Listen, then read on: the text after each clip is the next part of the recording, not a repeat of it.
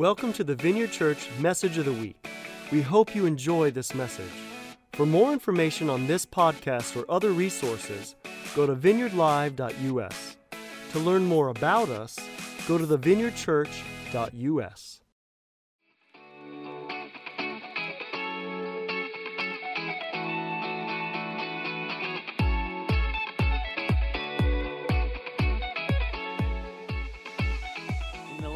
1950s, the gridlock caused by the Cold War between the United States and Russia began to result in what we now call the space race.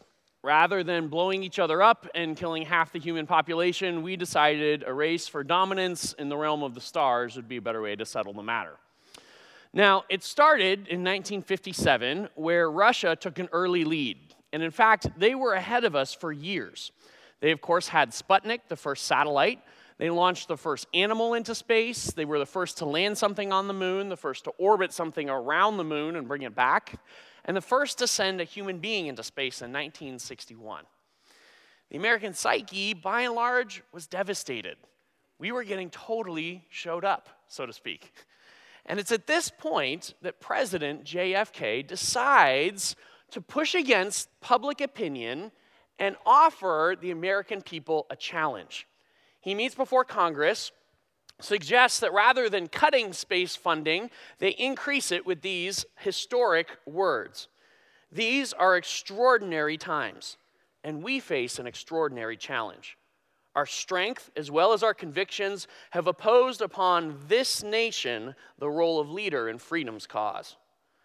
I believe that this nation should commit itself to achieving the goal before this decade is out of landing a man on the moon and returning him safely to the earth. No single space project in this period will be more impressive to mankind or more important for the long range exploration of space, and none will be so difficult or expensive to accomplish. With these words, Kennedy launched us into a decade of exploration and innovation that culminates, of course, halfway through 1969 with Neil Armstrong and Buzz Aldrin on the moon uttering those famous words one small step for man, one giant leap for mankind. Now, how did that happen? We were years behind the Russians, and by the end of the decade, we had beat them to the moon.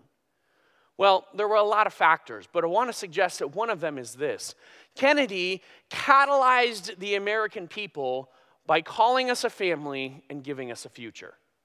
He said, Guys, here's who we are. We are the people that are the leader in freedom's cause in the world right now. And this is the future that we have. To be the leader in freedom's cause, we got to get some people on that rock and get them back before the end of the decade. The family and the future together catalyzed an incredible window of American history. In this sermon series, that's what we're exploring the family of the future, where we're not just talking about the American people, we're talking about God's people, the church. And last week, we, we introduced the series. Happy and Diane talked about God's paradigm for the family. It's not a family of dominance. It's not a, a family of, of, of hierarchy and control. It's a family of, of partnership and submission and oneness. And this week, I want to talk about the other side of that, which is what is our future? I, I'm sure you've noticed, but the, the overall trajectory of the people of God in our times is not one that looks like it's headed in a particularly good direction. You know, it wasn't even 50 years ago that, that being a Christian was generally looked at as a positive thing, right? I mean, you were loyal and hardworking, you'd be honest, probably generous. Nowadays, Christianity is synonymous with what? Hatred, bigotry, maybe even violence. Which, parenthetically, let me just say if you've been tracking with the events down in New Zealand these past few days, that has nothing to do with Jesus Christ, regardless of what people are saying. The way of Christ is to lay down your life, not to take others' lives. So, we'll go there, okay? but here's the question I want to look at today What is our future? Is, does what lies ahead of us, are we to, to kind of like just try and hold on as the world falls deeper and deeper into the quagmire of depravity that it seems to be? And we just wait, Jesus, will you rescue us by the skin of our teeth before we die? Is that the future we have ahead of us? I want to suggest to you that it's not. In fact, I want to suggest we have a far different future, a far brighter future. And we're going to take the journey to look at that future today. It's going to get wild and crazy, so get ready. Let's pray. Jesus, I so love the future that you have for us. And I thank you that you are like a million times the leader that JFK ever was. And so, if he was able to catalyze us as a nation and bring us to the moon, Jesus, I ask that you would catalyze us as your people and send us into the glorious future you have for us. Lord, I just, I welcome you. Would you speak today? Would your words be flowing through my mouth? Would your words be impacting our hearts today? Lord, give us the future you have for us. In your name and for your kingdom's sake. Amen. Amen. So, what is the future of the family? Well, to understand that, we need to do a bit of thinking about what the church is. And this is something that I find, unfortunately, most of us don't have a super clear picture of, even those of us who have been faith, in faith for a long time. The, the kind of first uh, snapshot of what picture might be is often, or oh, sorry, of what church might be, is often identified with a building. What's church? Oh, it's that place down on the corner where a bunch of people go on the weekend. They do something and somehow it makes God happy or something, right? and we identify church with a, a place or facilities. No, but if you study the, the, the words of the scriptures, you'll find out that's not really what the church is. The church isn't a building, the church is a people. And so when we learn that, we can come to this conclusion oh, well, the church is the collection of saved people. And that's often how we think about it. And while that's true, it's a little bit putting the cart before the horse. It's actually defining the group by its members rather than defining the members by the group. And it turns out that the story of the scriptures has a, has a richer, broader definition of what the church is, and it makes a huge difference if we're to understand our assignment. And so, to understand the story of the church and the scriptures, we're going to kind of like retell the timeline, uh, going real back, real early. Now, if you look at the Old Testament, I want to suggest to you that what's fascinating about the Old Testament is it's not primarily a story about individual salvation. It's in there, bits and pieces, but the majority of the story is actually a story about the nations, not about people, individual people. And that story of the nations really kicks off with a really fascinating event called the Tower of Babel. Now, there's three kind of prologue events that happen in the scriptures.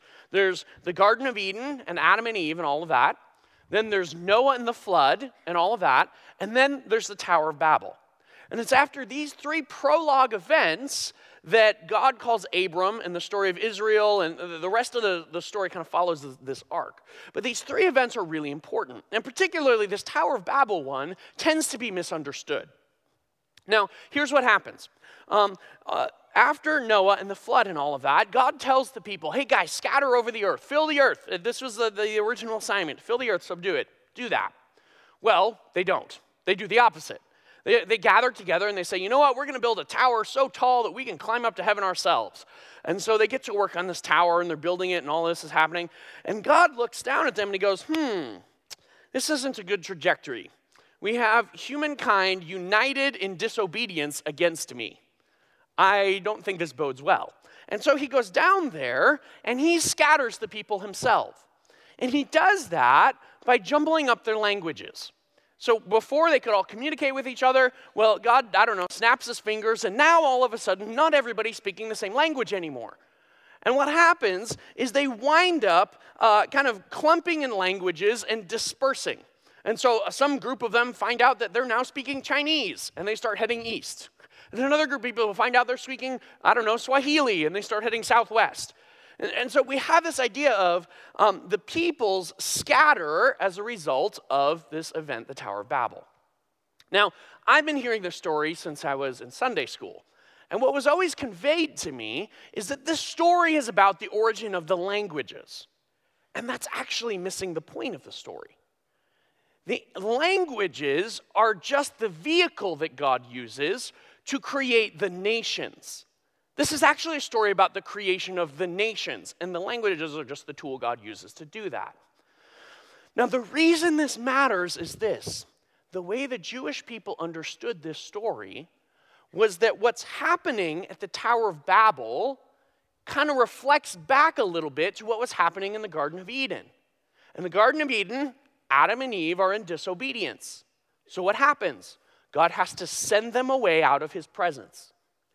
In the Tower of Babel, the people of the world are united in disobedience. So what happens? God sends the nations away out of his presence. And so the, the thinking is this what's happening there is the nations are being sent away, disconnected from God. And it's in the shadow of that event, the very next chapter, Genesis 12, that God calls this guy Abram, and the story of Israel eventually begins. And this is the language that God uses. It says, The Lord said to Abram, Go from your country and your kindred and your father's house to the land that I'll show you. And I will make of you a great nation, so that I will bless you and make your name great so that you will be a blessing. I will bless those who bless you, and him who dishonors you I will curse, and in you all the families of the earth shall be blessed. Now, what's happening here? There's, a, there's, there's two events. Number one, the nations have been sent away, disconnected from God. But then, right after that happens, God picks Abram and says, I'm going to make you a nation. In other words, all these other nations were sent away, except Israel was the one God chose to have his hands on. And so the Israelite people understand themselves and they understand the world in this way there's themselves and the other nations of the world. But at the same time, there is their God, Yahweh, and the gods of the other nations of the world. And so there's, there's a drama that's happening on two planes the natural plane, where it's Israel and the other nations, and the spiritual plane, where it's Yahweh, the God of Israel, and these other lowercase g gods. And there's conflict that's happening in all these different areas. And Israel's calling is to be the nation that eventually introduces these other nations to the, to the, to the God above all gods, Yahweh.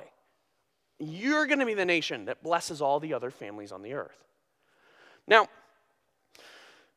when we talk about this, it's important to maintain a biblical point of view. And here's what I want to say by that biblically, these other lowercase g gods are real entities, not fictional. I was told at some point along the line, and it may have been conveyed to you as well, that when someone worships an idol, they're pretending. They're making something up. And if we take that stance, then we're fictionalizing the words of the scripture. We're saying, well, the way the Bible treats the subject is not accurate. That's a dangerous place to be. I want to suggest to you that this idea that there are other spiritual beings out there with their hands on culture and society forming it is a very significant idea. And we've sort of erased this thread of the scriptures. It is not a small one. Let me show you guys interesting book. Is a hard book to get a hold of. It's called The Dictionary of Demons and Deities in the Bible.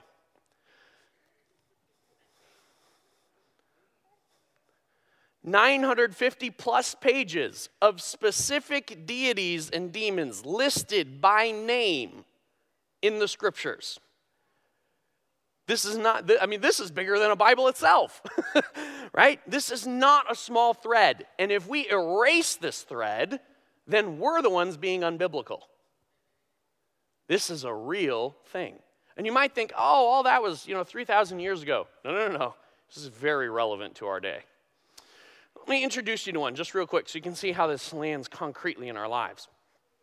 Um, one of the deities that gets mentioned now and again is this deity called Ashtaroth. Um, shows up a number of times in, in Judges. Uh, there's a scripture, see if I can find it here real quick, that kind of depicts this, and you see it coming out now and again. Um, Judges 2:13, they abandoned the Lord and they served the Baals and the Ashtaroth. Now, Baal might be one you're familiar with, Ashtaroth a little bit less so. Let me tell you a little bit about Ashtaroth. First of all, Ashtaroth is a female deity. Baal and Ashtaroth are actually a couple, and it was their copulation that was supposed to drive the season cycle. So Ashtaroth is a female. Ashtaroth is depicted uh, she's carved as an idol in what were called, I believe, Asherah poles. You hear those mentioned in the Old Testament. An Asherah pole, you can find them, you can Google them, although I don't know that I would entirely suggest that, because an Asherah pole is a depiction of Asherah herself with no clothes on. And she is well endowed. Because Asherah is a goddess of sexuality. By the time she makes her way through to the time of the New Testament, when we're speaking the language of Greek, she gets called Aphrodite. You may have heard of her from where we get words like aphrodisiac. Aphrodite is worshiped with temple prostitution. The word in Greek for these temple prostitutes is porne. In 1 Corinthians, we have statements like this Do you not know that your bodies are members of Christ? Shall I then take the members of Christ and make them members of a porne? Never. Do you think it's possible that this goddess of lust, depicted naked, termed porne, is still affecting our culture? I think she might have more worshipers today than she did then. These things are very much real and alive. And it would be a mistake to ignore them. It would equally be a mistake to get too afraid about them, right? Because the message of the scriptures is not that God is real and these other gods are imaginary, but it's that our God is so much God that he's like the God of the gods. And I think there's this great clip I just want to show that illustrates this so well. It's, it's from the, um, the very end of the first Marvel Avengers movie. I love the Marvel movies, right? And it illustrates the idea that not all gods are equal. And so let's roll that clip real quick 20 seconds. Enough! You are all of you beneath me. I am a god, you dull creature, and I will not be bullied by that.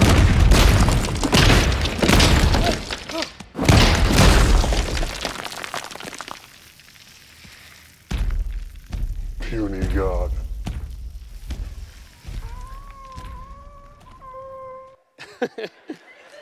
I think right there, that captures the spirit of it, right? These gods are real, but compared to our God, it's like puny God, whap, whap, whap, whap, whap, right? So, so these, these beings are real. And this is the story, this is the context of when Jesus comes and the New Testament is penned. And so, what's happening in the New Testament is not that whole story just gets cut off and restarted afresh. There's a continuity there, and that continuity is actually important. Israel's role does continue through into the New Testament, but in a way different than they had envisioned. See, Israel is more than God's Messiah delivery device. It's often the way we treat it. I don't know what the point of the country is. You got Jesus here. That's what really matters, right? No, there's actually a really significant continuity. But what's happening, we have to think through carefully. So let's put a pause on the story of the nations and let's think individually for just a moment because we need to, to draw a concept out. How does Jesus save us individually? He doesn't save us by coming to us and saying, You're a mess, and what I'm going to do is I'm going to work on all your faults. We're going to sand off some of those rough edges. We're going to work on some character here. We're going to improve a little bit of self control. There we go. I've bandaged you up. You're ready to go. Jesus does not fix us. He says, there's a different approach. Here's the thing I'm going to unite the two of us together and I'm going to kill you. But then I'm going to resurrect you. He doesn't repair us, He resurrects us. There's a difference, right? One is a new beginning and it involves a death and a resurrection. And that's the journey that Jesus takes us on. By the way, if you've not been on that journey, you should. And we'll probably talk about that a little bit later. Okay? So God's way is not fixing, but resurrecting. When it comes to the story of Israel, what's happening throughout all the Old Testament is all of Israel's faults are coming out. She's not able to follow God. She's not able to minister to the other nations. For like 45 minutes at a time, they're faithful to Yahweh, and then they're bowing down to something else. What's happening? Well, her faults are rising to the surface. And it culminates when Jesus Christ shows up, who is literally her God and her king. And what happens is Israel, rather than embracing God, turns against him. Says, you know what? Crucify him. His blood be on us and our children. There's 120 that are following him by the time of his crucifixion and resurrection, and the, most of the rest of the nation has actually made him an enemy. We hate you. And so what's happening is there's this kind of building of Israel's faults until Jesus, the king of Israel, dies, labeled king of the Jews. An important detail. He dies not just as our personal Lord and Savior, but as the king of Israel. And when he dies, Israel proper dies because he's the king. And when he resurrects, Israel resurrects as a nation now, not of the earth, but of the resurrection.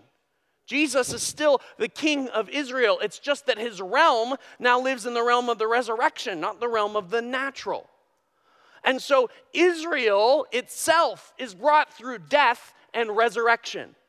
And Israel resurrected is what the New Testament calls the church. The church is not just the collection of believers. The church is the nation of the new creation that's here to fulfill Israel's assignment. Israel couldn't do it on her own. It was impossible because she was a fallen nation of the world, like all the nations of the world. But as a nation of the resurrection, she's now called to fulfill Israel's task, which was what? To bless all the other nations on the earth. In light of all of this, let's read the Great Commission. Matthew 28. Jesus came and said to them, All authority in heaven and on earth has been given to me. All authority in heaven over these lowercase g gods. The heavenly plane, I now have all authority. And the earthly plane over the nations, I now have all authority. I am now in charge. I'm the boss of both of these realms. Go, therefore, and make disciples of all nations. Go and disciple the nations themselves. He's not giving us an evangelistic calling here. He's not saying, go make converts from all nations, what we usually hear. To hear that is to lower the commissioning from apostolic to evangelistic. He's saying, go fulfill Israel's assignment. Go disciple the nations themselves. You guys are the nation in connection with the God above all gods, Yahweh. Go displace these lowercase g gods from influencing the nations and introduce them to the true God.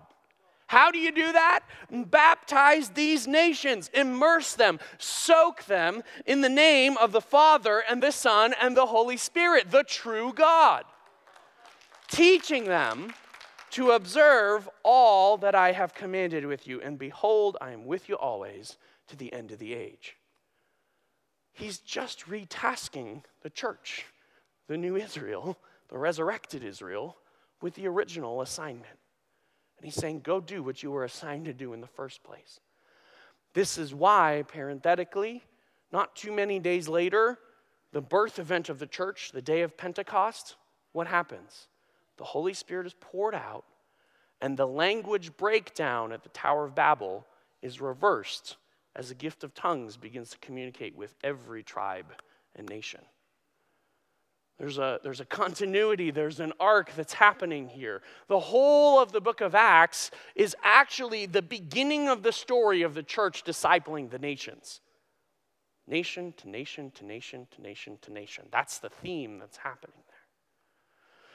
And so, what is our future, family of God? Our future is to disciple the nations, not to be afraid of them, not to, not to be like, oh my gosh, our, our world is, is, getting so bad.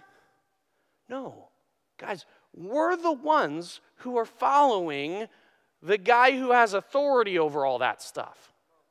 Now, somewhere in here, there got some really bad teaching that got mixed in, which gave us a mindset, which is that the church is supposed to barely survive until Jesus rescues us from the big, scary world.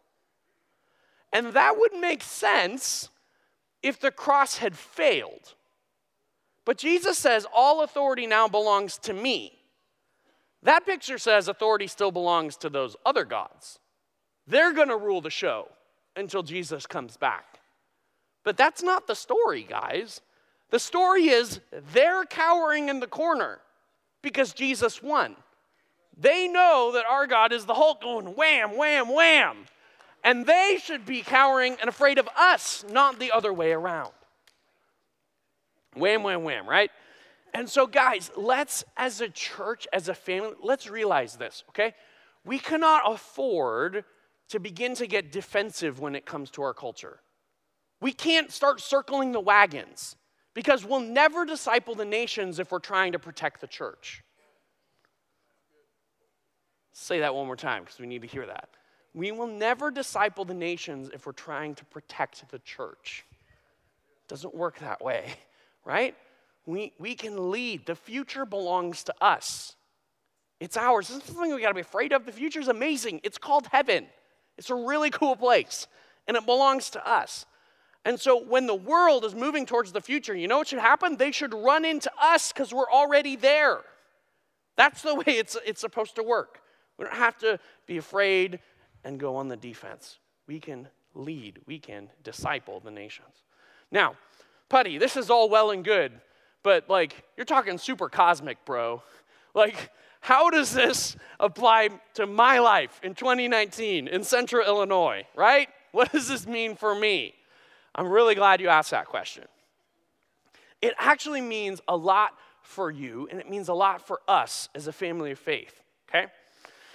Jesus gives us a clarity on the assignment. He says, Go and make disciples of the nations. How do we do that? Comma, baptizing them, the nations, in the name of the Father, and the name of the Son, and the name of the Holy Spirit. Now, that word baptism does refer to the whole like dunk in water thing, right? But that's not the only way the word was used. Really, it, could be like soak, saturate, is kind of an idea. Pickle is actually where the word, from what I understand, originally came from. You would baptize a cucumber in the brine, and it would become a pickle, was the idea. So, what, what's our assignment? Our assignment is to take the area that we live in, East Central Illinois, and baptize East Central Illinois in the name of the Father and the name of the Son and the name of the Spirit. What does that look like? Well, to baptize East Central Illinois in the name of the Father means that we as the church begin to increasingly step into the fact that we, as the body of Christ on the earth today, have the unique assignment of displaying the Father to the world. This is what happened when Jesus came. He came and revealed to a world who didn't know the Father who the Father was. And that means for us, as the body of Christ, continuing that assignment, our assignment is to reveal to the world out there who the Father really is. We are the face of the Father to our communities.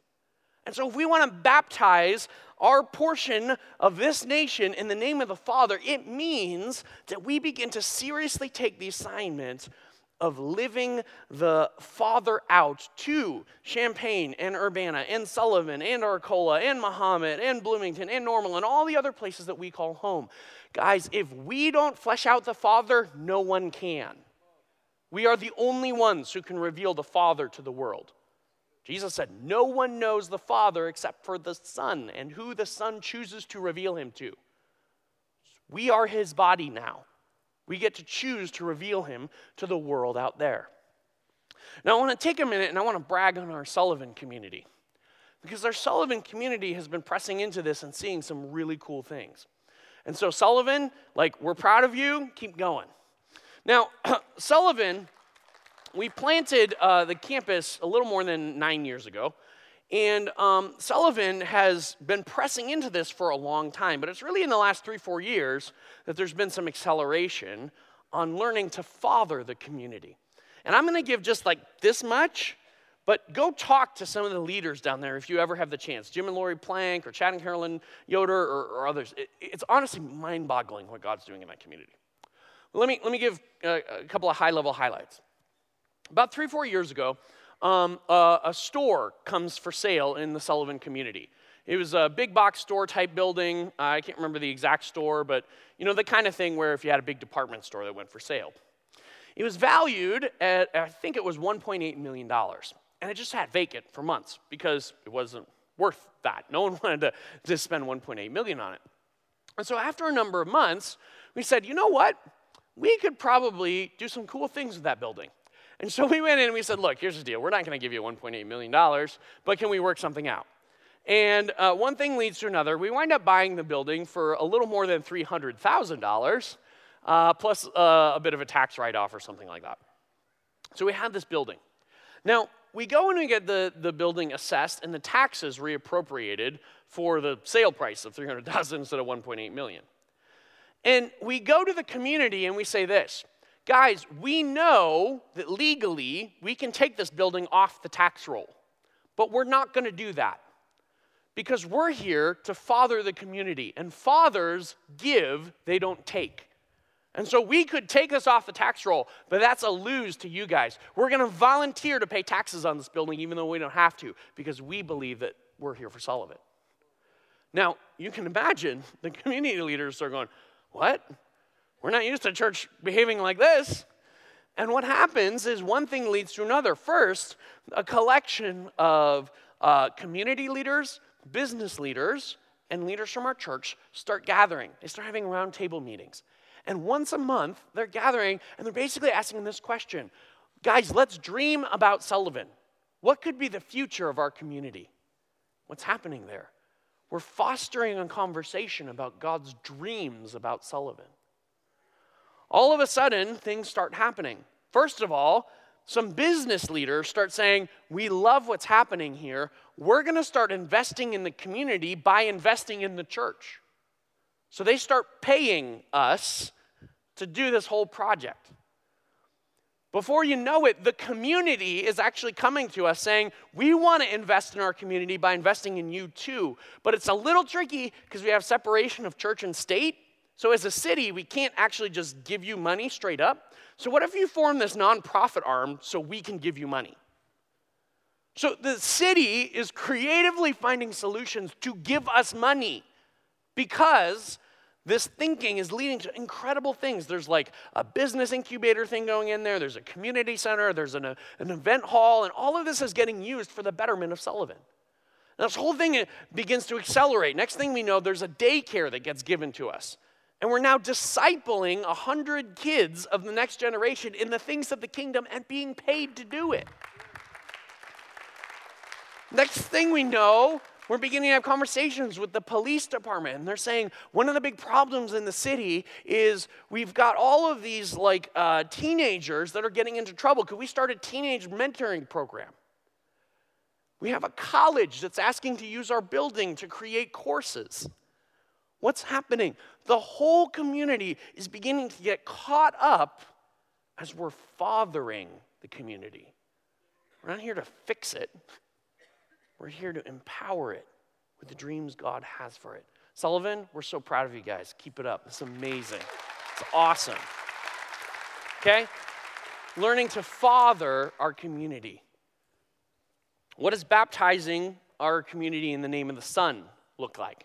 Oh, I'm way over, so I'll have to conclude quickly here. Baptizing in the name of the Son looks like living as the body of Christ a little bit more fully. Like we are his, the, the, the body of the Son. And so to baptize our community in the body of the Son means to immerse it in the, the church. One of the challenges here, I think the biggest challenge here, is that the church is, is like the most fractured and divided organization that has ever existed. You guys realize Jesus is not coming back for a bunch of brides, He's coming back for one. But we behave completely opposite to that. How many other churches are right down the road and none of us have given them a second thought today? There are other parts of the same body. They're actually part of us, and we're part of them. but we think and we act like there's no overlap. Guys, that's actually confusion on our side. I believe that God wants to unite and connect the churches to one another. A body connected to one another will have the ability to influence far beyond any way that, that we could otherwise. Now, as a, a first fruits of this, I'll share a little bit about School Kingdom Ministry, which is one of the vehicles that God has been using to do this here. About seven, eight years ago, uh, Hap said, let's, let's do a school type thing. And we, we started this school. And what happened was churches began to come to us and say, This thing is cool. We want this. We're like, What? We weren't expecting that. But what happened was God had deposited a grace in our community for training and equipping and releasing in the things of the supernatural. And that grace was now beginning to flow not just to our church, but to other churches. And as much as like many of us in here have taken School Kingdom Ministry, it's profoundly impacted our lives and whatever, that's great. We got to realize 10% of the impact has been in this church. 90% has been out. You can go ahead and put the map up. This is just uh, uh, some of the sites that have taken it in the last like five years. There's like 150 different churches that participated in this thing. 5,000 graduates. What's happening? There's a grace here that's beginning to flow to other church communities. Because you know the question I begin to ask myself? What grace do we actually need from someone else? Where are we lacking that lives over there that God wants to give us that we can more fully live out our role as the body of Christ? There's many members, but one body. As we learn to connect with one another, to realize God's deposits and resource and share with one another, it's going to change the game. The church numerically has a tipping point in our country. If you've ever read the book Tipping Point, Malcolm Gladwell, great book, basically says this if you have 20% of the people with any social phenomenon, it'll take over everywhere.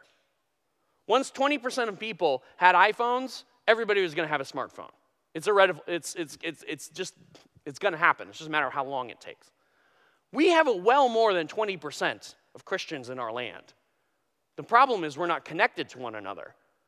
So we don't get tipping point effects because there's not 20% vineyard or 20% Anglican or 20% Catholic or 20% whatever. None of us have 20% on our own, but together we've got plenty. Don't think we're behind in this thing. We're not behind, we're just not connected. Baptize the world in the name of the Father, in the name of the Son, lastly, in the name of the Spirit. What does that look like? Well, the Holy Spirit is the one who's operating within the body of Christ, right? It's the Spirit of Jesus Christ. And what he's doing is he's empowering us as believers and connecting us as a family. This is, this is the foundation that actually has been poured into for 40 years here.